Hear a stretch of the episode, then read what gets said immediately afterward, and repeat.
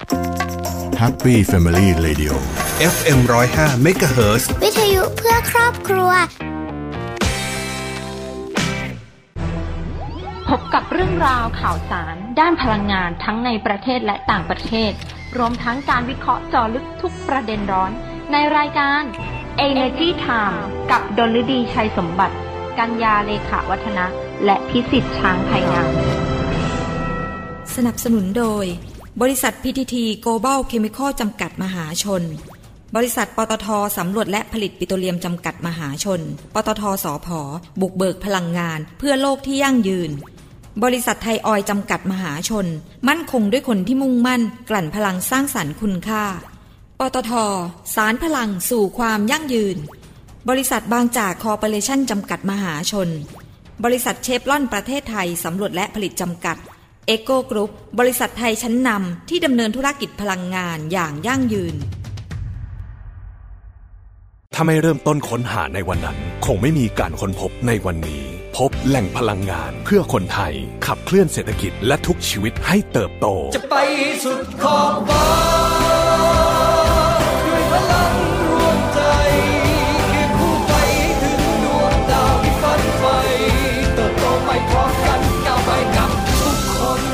บริษัทปตทสำรวจและผลิตปิโตรเลียมจำกัดมหาชน พลังความร่วมมือเพื่อพลังงานที่ยั่งยืน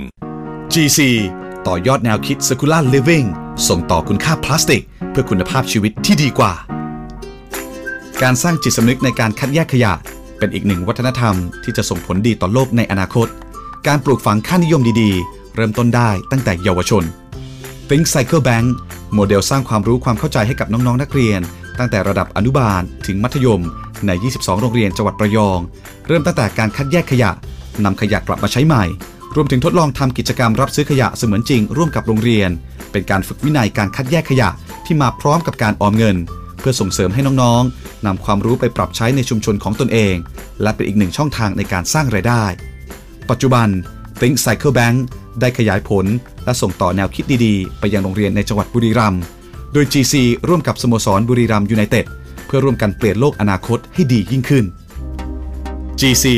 เคมีที่เข้าถึงทุกความสุข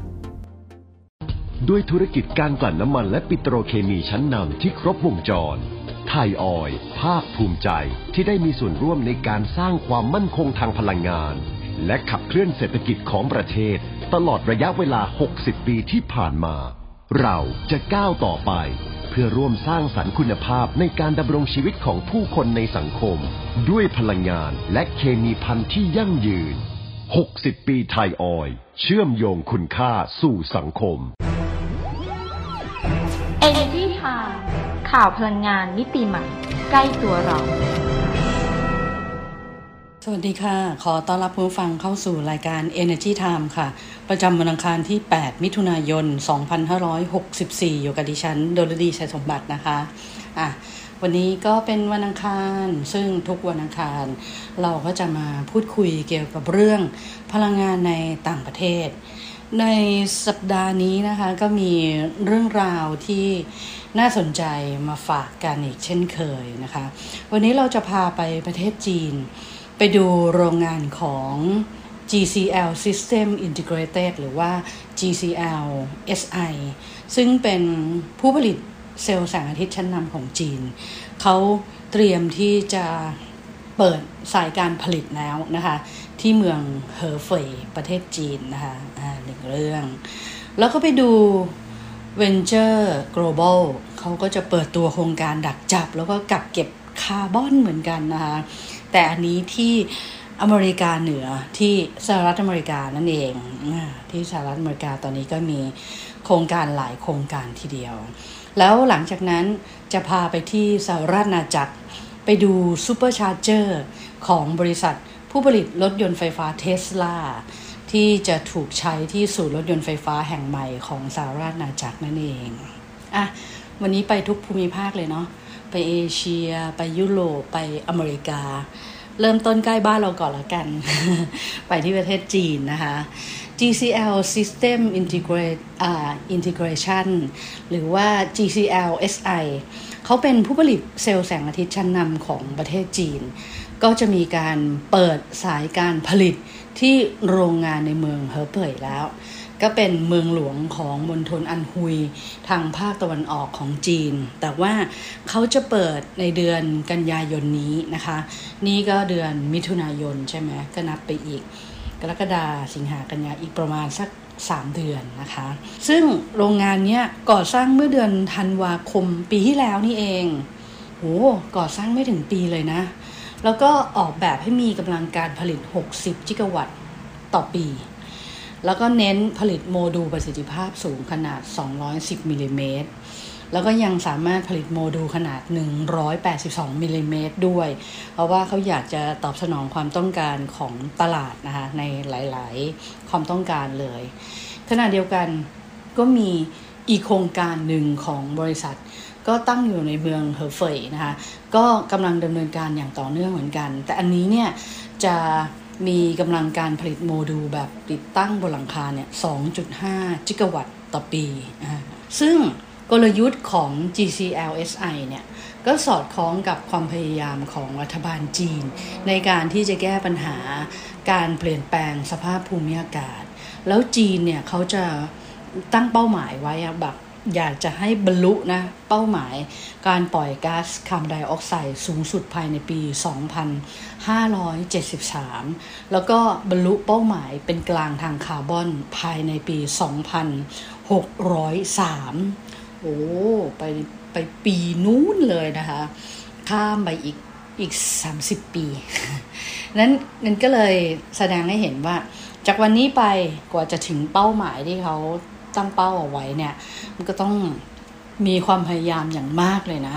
ในการที่จะหาพลังงานสะอาดมาเป็นจำนวนมาก แล้วก็มันแสดงให้เห็นถึงแนวโน้มที่สดใสของตลาดพลังงานแสงอาทิตย์ทีเดียวนะคะในขณะที่คุณโทมัสคุณจางเขาเป็น CEO ของ GCLSI เนี่ยเขาพูดถึงเรื่อง ต้นทุนโลจิสติกส์ แล้วก็ราคาวัตถุดิบเนี่ยบอกว่ามันขึ้นนะตั้งแต่ปีที่แล้วเนื่องจากสถานการณ์การระบาดของเชื้อไวรัสโควิด -19 ส่งผลให้การส่งออกโมดูลแสงอาทิตย์เนี่ยเซลล์แสงอาทิตย์เนี่ยลดลง แต่ว่าอย่างไรก็ตามคือมันส่งออกยากใช่ไหม เพราะมันก็มีเรื่องล็อกดาวน์มีเรื่องอะไรหลาย ๆ อย่างอะไรเงี้ย แต่ความต้องการอะ่ะมัน เติบโตอย่างต่อเนื่องเลยในสหรัฐอเมริกาแล้วก็ในยุโรปนะดังนั้นนอกเหนือจากการทำธุรกิจในตลาดยุโรปแล้วก็สหรัฐอเมริกาแล้วเนี่ยทาง G, GCL SI เนี่ยเขาก็ยังมุ่งมั่นนะที่จะส่งเสริมบริการแล้วก็ระบบแบบบูรณาการในเอเชียแปซิฟิกในอเมริกาใต้แล้วก็ในภูมิภาคเกิดใหม่อื่น ๆ ด้วย จะขยายให้ครอบคลุมทั่วทุกภูมิภาคของโลกเลยว่างั้นเถอะ คือมันไม่ใช่เฉพาะยุโรป ไม่ใช่เฉพาะอเมริกา แต่ว่าตอนนี้อย่างบ้านเราเนี่ยบ้านเราก็เน้นเรื่องของพลังงานสะอาดเยอะ เราทำทั้งพลังงานแสงอาทิตย์หรือว่าโซลาร์เซลล์ทำทั้งพลังงานลมทำทั้งพลังงานน้ำทำทั้งไฮโดรเจน แล้วก็ยังมีไฮบริดอีกนะผสมกันระหว่าง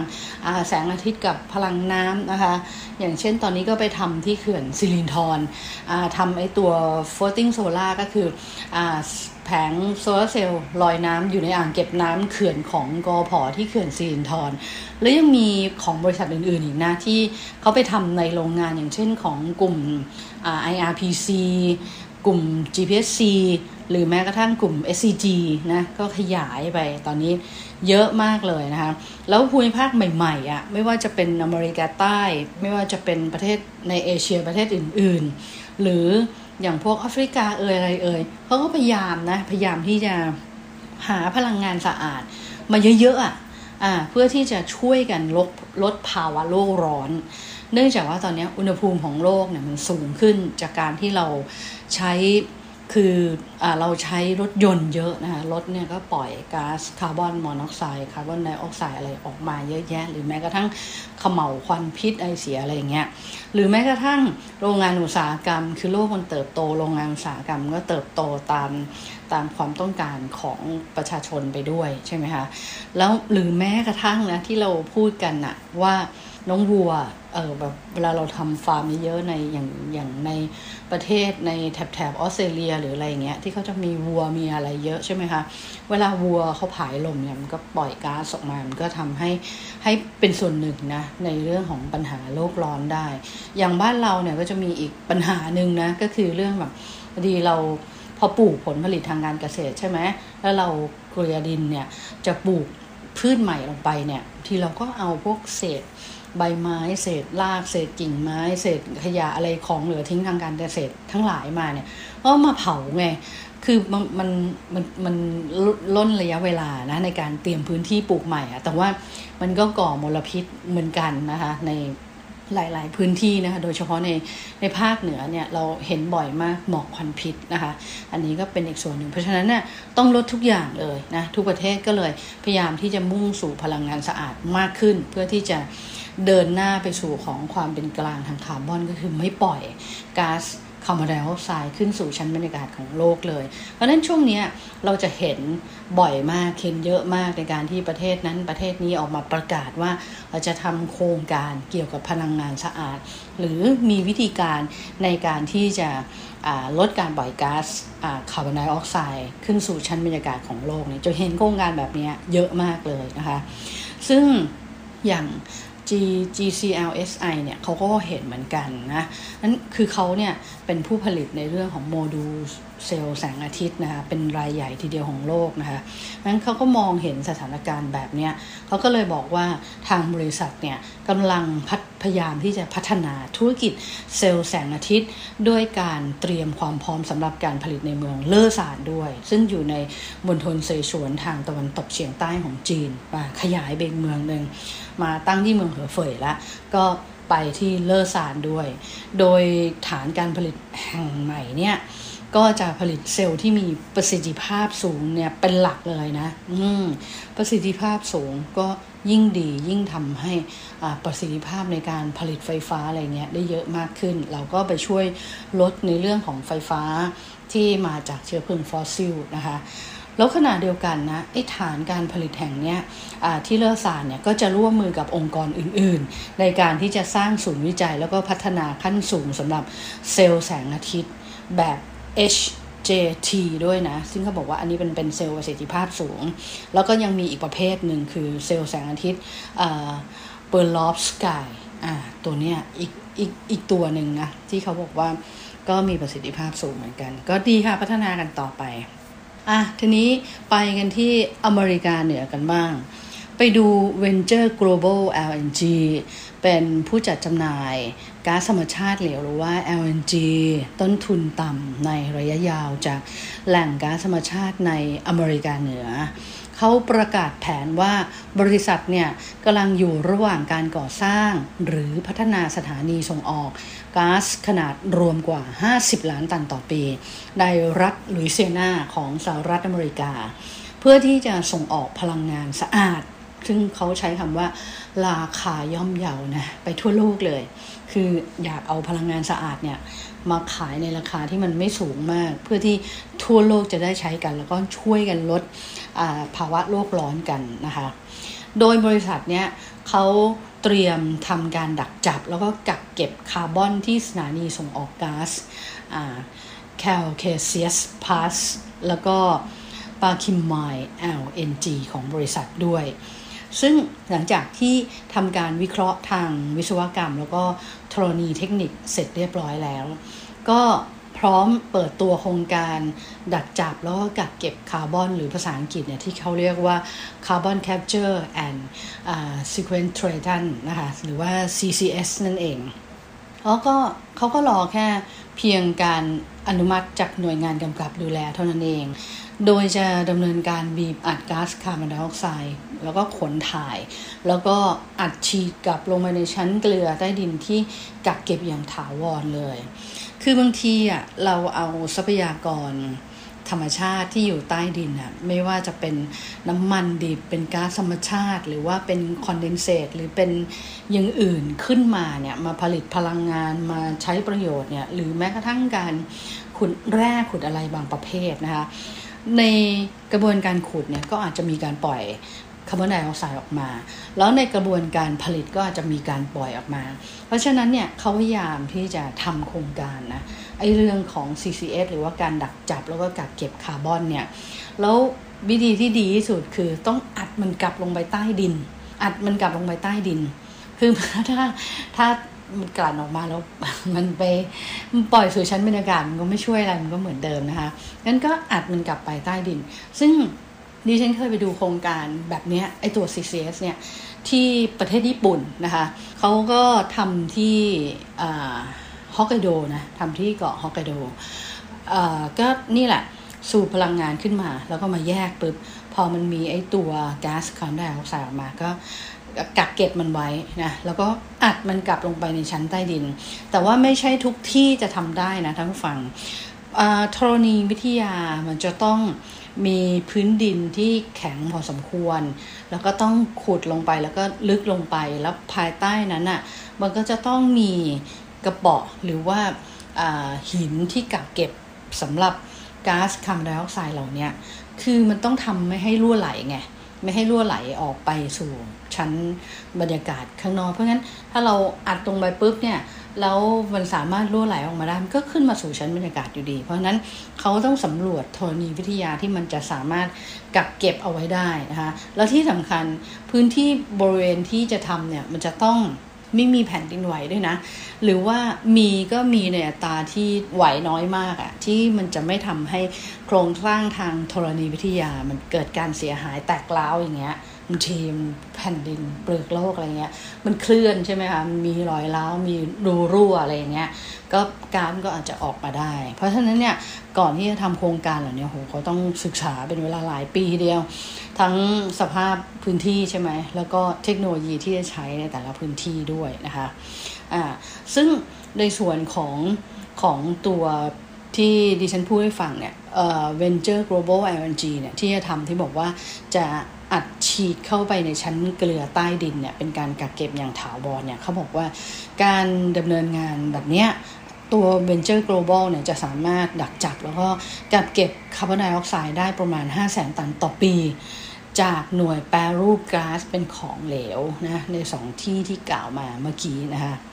นอกจากนี้บริษัทคาดว่าจะใช้โครงสร้างพื้นฐานที่คล้ายกัน เพื่อดักจับแล้วก็กักเก็บคาร์บอน 5 0 0แสนตันต่อปี จากโครงการ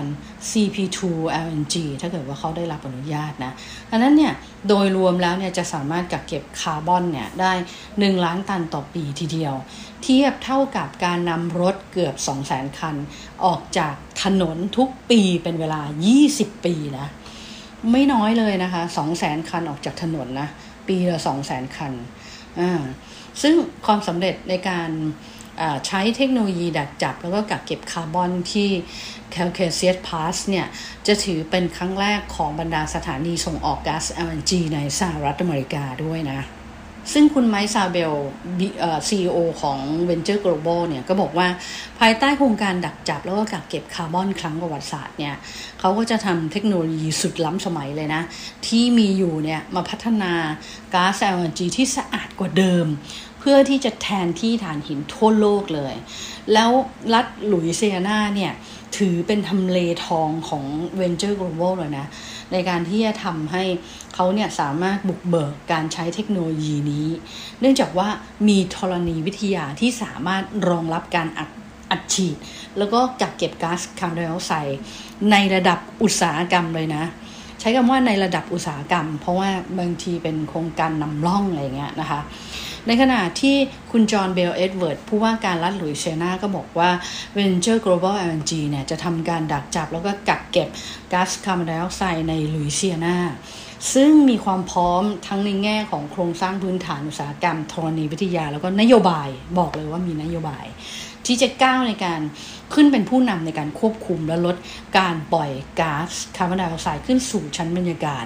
ผ่านโครงการดักจับแล้วก็ใช้ประโยชน์ แล้วก็กักเก็บคาร์บอนด้วยนะคะ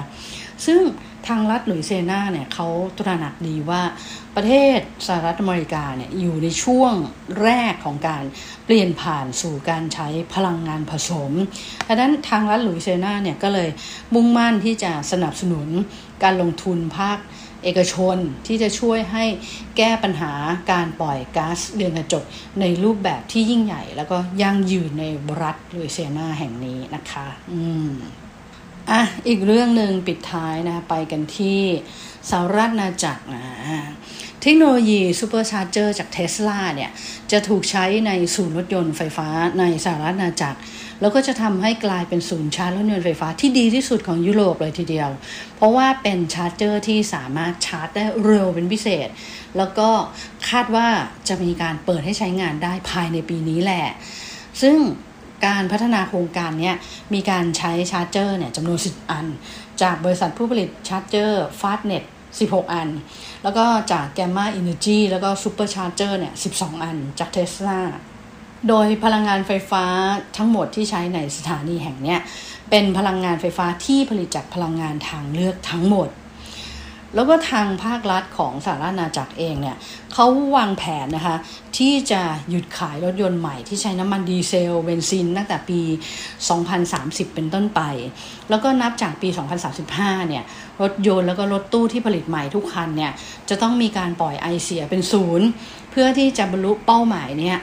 ทางภาครัฐก็เลยมีความจำเป็นต้องเพิ่มโครงสร้างพื้นฐานด้านที่ชาร์จรถยนต์ไฟฟ้า เพื่อให้สอดคล้องกับความต้องการใช้ที่มีแนวโน้มเพิ่มสูงขึ้นในอนาคต แล้วก็กำจัดความกลัวของผู้ใช้รถยนต์ไฟฟ้านะคะว่าจะไม่สามารถขับรถยนต์ไฟฟ้าไปได้ไกลๆ เพราะไม่มีที่ชาร์จไฟฟ้า แล้วทางสมาคมผู้ผลิตและผู้ค้ายานยนต์ของสหรัฐอาณาจักรเนี่ยก็มีการประเมินว่า สหรัฐอาณาจักรเนี่ยจำเป็นต้องมีจุดชาร์จรถยนต์ไฟฟ้าสาธารณะ ประมาณ2 2ล้าน3แสนแห่งนะเยอะมากภายในปี 2030 เพื่อให้เพียงพอแล้วก็ครอบคลุมกับความต้องการของผู้ใช้รถยนต์ไฟฟ้า แล้วก็หาต้องการบรรลุเป้าหมายเนี่ยต้องมีจุดชาร์จไฟฟ้าเนี่ยเพิ่มมากขึ้นกว่าวันละ 700 จุดนะคะจนถึงปี 2030 ติดตั้งไปเลย 700 จุด นะวันหนึ่งนะ700จุด700จุดโอ้โหสุดยอด ในขณะที่ปัจจุบันเนี่ยมีการติดตั้งเนี่ยวันละ 42 จุดเท่านั้นเอง โอ้โห ต้องเพิ่มอีกเยอะเลย ดังนั้นเพื่อให้การติดตั้งจุดชาร์จรถยนต์ไฟฟ้าเพิ่มขึ้นอย่างมากเนี่ย ก็จำเป็นต้องมีความร่วมมือจากหลายฝ่ายอย่างจริงจังเลย แล้วก็เนื่องจากรถยนต์ไฟฟ้าที่ มีราคามากกว่ารถยนต์ที่ใช้ทั่วไปเนี่ยรัฐบาลก็ต้องการสนับสนุนให้ผู้บริโภคในประเทศเนี่ยหันมาใช้รถยนต์ไฟฟ้ามากขึ้น นั้นก็ต้องมีนโยบายที่จะสร้างแรงจูงใจกับผู้บริโภคด้วยนะคะเดี๋ยวเขาก็คงออกมานะคะแต่ว่าอย่างไรก็ตามทางภาครัฐของสหรัฐอาณาจักรเนี่ยก็เปิดเผยรายงาน ซึ่งระบุว่าผู้บริโภคเนี่ยยังไม่ถูกโน้มน้าวว่า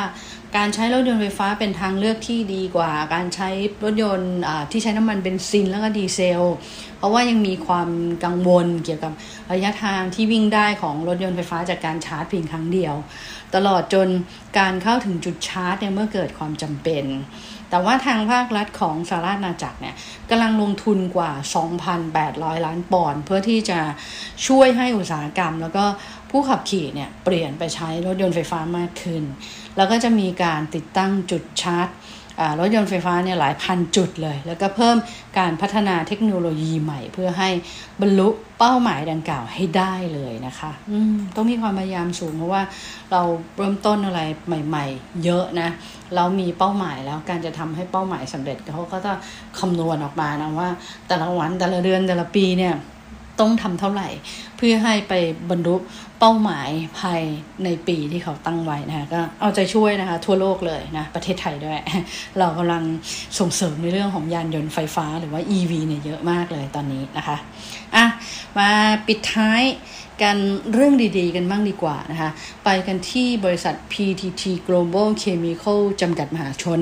ซึ่งเขาดำเนินโครงการล้านความห่วงใยเพิ่มความปลอดภัย ให้ทุกคนที่ GC นะคะ โดยดำเนินการส่งมอบชุดกาวกันน้ำหรือว่า PE Glow นะคะ ที่เขาตั้งเป้าหมายไว้ว่าจะให้ 2 ล้านชุดเนี่ย แก่บุคลากรทางการแพทย์ แล้วก็ผู้ที่เสียสละอยู่ด่านหน้าทั้งนั้นเลย เพื่อที่จะสนับสนุนให้กับหน่วยงานสาธารณสุขในพื้นที่ต่างๆ ทั่วประเทศ เพื่ออยากจะมีส่วนร่วมในการปฏิบัติหน้าที่ในการต่อสู้กับไวรัส โควิด -19 ของไทยนะคะ แต่ว่าล่าสุดเนี่ยพราะว่ามีกลุ่มวิชาชีพนะ ไปแอบอ้างโครงการแล้วก็หลอกลวงขอเก็บเงิน ค่าเสื้อกลาวแล้วก็ค่าจะส่ง นั้น GC ก็เลยออกมายืนยันว่าภายใต้โครงการร้านความห่วงใยเพิ่มพื้นที่ปลอดภัยให้ทุกคนที่ GC เนี่ยไม่มีการเสียค่าใช้จ่ายใด ๆ ทั้งสิ้นนะคะ ขอย้ำ ทั้งการส่งมอบชุดกล่าว แล้วก็ค่าจัดส่ง GC ส่งให้ฟรีหมดเลย ผลิตให้ฟรีด้วยนะคะ ถ้าเกิดว่าหน่วยงานใดเนี่ยได้รับการติดต่อเรียกร้องค่าบริการให้โอนเงินนะดำเนินการตามกฎหมายเลยนะคะ จัดการเลยนะคะจะปล่อยไว้คนกำลังลำบากเนาะอย่ามาทำอะไรแบบนี้เลยในช่วงนี้นะคะ แล้วก็ไปกันที่ OR นะคะ โดยคุณสุชาติชมกลิ่น รัฐมนตรีว่าการกระทรวงแรงงาน พร้อมด้วยคุณอภิญญาสุจริตตานันอธิบดีกรมสวัสดิการและคุ้มครองแรงงานเนี่ย ก็ให้เกียรติรับมอบหน้ากาก หน้ากากอนามัยจำนวนหนึ่งแสนชิ้นนะคะจากคุณสมยศคงประเวศรองกรรมการผู้จัดการใหญ่ศักยภาพองค์กรของบริษัทปตทน้ำมันและการค้าปลีกจำกัดมหาชนหรือว่า OR นะคะเขาเอาไปมอบให้ที่กรมสวัสดิการแล้วก็คุ้มครองแรงงานเลยนะ ให้กับผู้ใช้แรงงาน เพราะว่าเป็นฟันเฟืองสำคัญในการขับเคลื่อนระบบเศรษฐกิจของประเทศ ซึ่งปัจจุบันเนี่ยยังมีแนวโน้มการติดเชื้อโควิด -19 ยังต่อเนื่องเลยนะคะ ซึ่งที่ผ่านมาเนี่ย OR ก็ได้มอบเงินบริจาคแล้วก็สิ่งของจำเป็นต่างๆ เพื่อสนับสนุนการปฏิบัติงานของบุคลากรทางการแพทย์ รวมถึงโรงพยาบาลสนามทั่วประเทศเลยมาอย่างต่อเนื่องเลยนะคะะก็ดีค่ะ แบบทำเรื่องแบบนี้ต้องช่วยกันทำเยอะๆเลยนะคะ แล้วก็ปิดท้ายกันอีก หนึ่งเรื่องนะคะ นิตยสาร Corporate Governance Asia อันนี้เป็นนิตยสารที่ส่งเสริมสนับสนุนองค์กรที่มีการดำเนินธุรกิจอย่างมีธรรมาภิบาลดีเยี่ยม ในภูมิภาคเอเชียเนี่ย ก็ได้มีการประกาศมอบ 2 รางวัลให้กับบริษัทปตทจำกัดมหาชนจากงานนะคะ 16 Asian ESG Award 2021 นะ ก็ประกอบด้วยรางวัล ASEAN Corporate Director Award อันนี้ก็มอบให้กับคุณอัตพลเลิศพิบูลประธานเจ้าหน้าที่บริหารและกรรมการผู้จัดการใหญ่ของปตท ในฐานะผู้นำองค์กรที่มีวิสัยทัศน์โดดเด่นด้านการบริหารจัดการองค์กรให้เติบโตอย่างยั่งยืน มีการกำกับดูแลกิจการที่ดี พร้อมขับเคลื่อนการดำเนินงานขององค์กรสู่เป้าหมาย แล้วก็อีกหนึ่งรางวัลคือรางวัล Asian Icon on ESG อันนี้มอบให้แก่บริษัทจดทะเบียนที่เป็นแบบอย่างการดำเนินธุรกิจอย่างยั่งยืน ก็สะท้อนความสำเร็จของปตทในการดำเนินธุรกิจอย่างยั่งยืนในในด้านของสิ่งแวดล้อมสังคม แล้วก็การกำกับกิจการที่ดีระดับสากลนะคะ นั่นก็เป็นเรื่องราวดีๆ ที่นำมาฝากกันในวันนี้ แต่ว่าวันนี้เวลาหมดแล้วค่ะ ขอลาท่านผู้ฟังไปก่อนนะคะ สวัสดีค่ะ Energy Time ข่าวพลังงานมิติใหม่ใกล้ตัวเรา ในช่วงเวลาที่เราทุกคนต่างต่อสู้ในสมรภูมิโควิด -19 ทุกคนต่างระดมสัพพะกำลัง ช่วยเหลือกันอย่างไม่รู้จักเหน็ดเหนื่อย โครงการลมหายใจเดียวกัน กลุ่มปตท ขอร่วมเป็นอีกหนึ่งพลัง ส่งมอบเครื่องช่วยหายใจ อุปกรณ์ทางการแพทย์ และความช่วยเหลือด้านต่างๆ ที่จำเป็น ให้เราก้าวผ่านวิกฤตครั้งนี้ไปด้วยกัน กลุ่มปตท เคียงข้างสังคมไทย ด้วยลมหายใจเดียวกัน ติดตามรับฟังรายการ Energy Time ได้ทาง สวท FM 105 MHz ทุกวันจันทร์ถึงศุกร์เวลา 19นาฬิกา30 นาทีถึง 20นาฬิกา และสามารถรับฟังรายการย้อนหลัง พร้อมติดตามข่าวสารพลังงานมิติใหม่ใกล้ตัวเรา ได้ทางเว็บไซต์ www.energytimeonline.com สนับสนุนโดย บริษัท PTT Global Chemical จำกัดมหาชน บริษัทปตทสำรวจและผลิตปิโตรเลียมจำกัดมหาชน ปตทสอพอบุกเบิกพลังงาน เพื่อโลกที่ยั่งยืนบริษัทไทยออยจำกัดมหาชน มั่นคงด้วยคนที่มุ่งมั่น กลั่นพลังสร้างสรรค์คุณค่า ปตท สารพลังสู่ความยั่งยืน บริษัทบางจากคอร์ปอเรชั่นจำกัดมหาชน บริษัทเชฟลอนประเทศไทย สำรวจและผลิตจำกัด เอ็กโกกรุ๊ป บริษัทไทยชั้นนำที่ดำเนินธุรกิจพลังงานอย่างยั่งยืน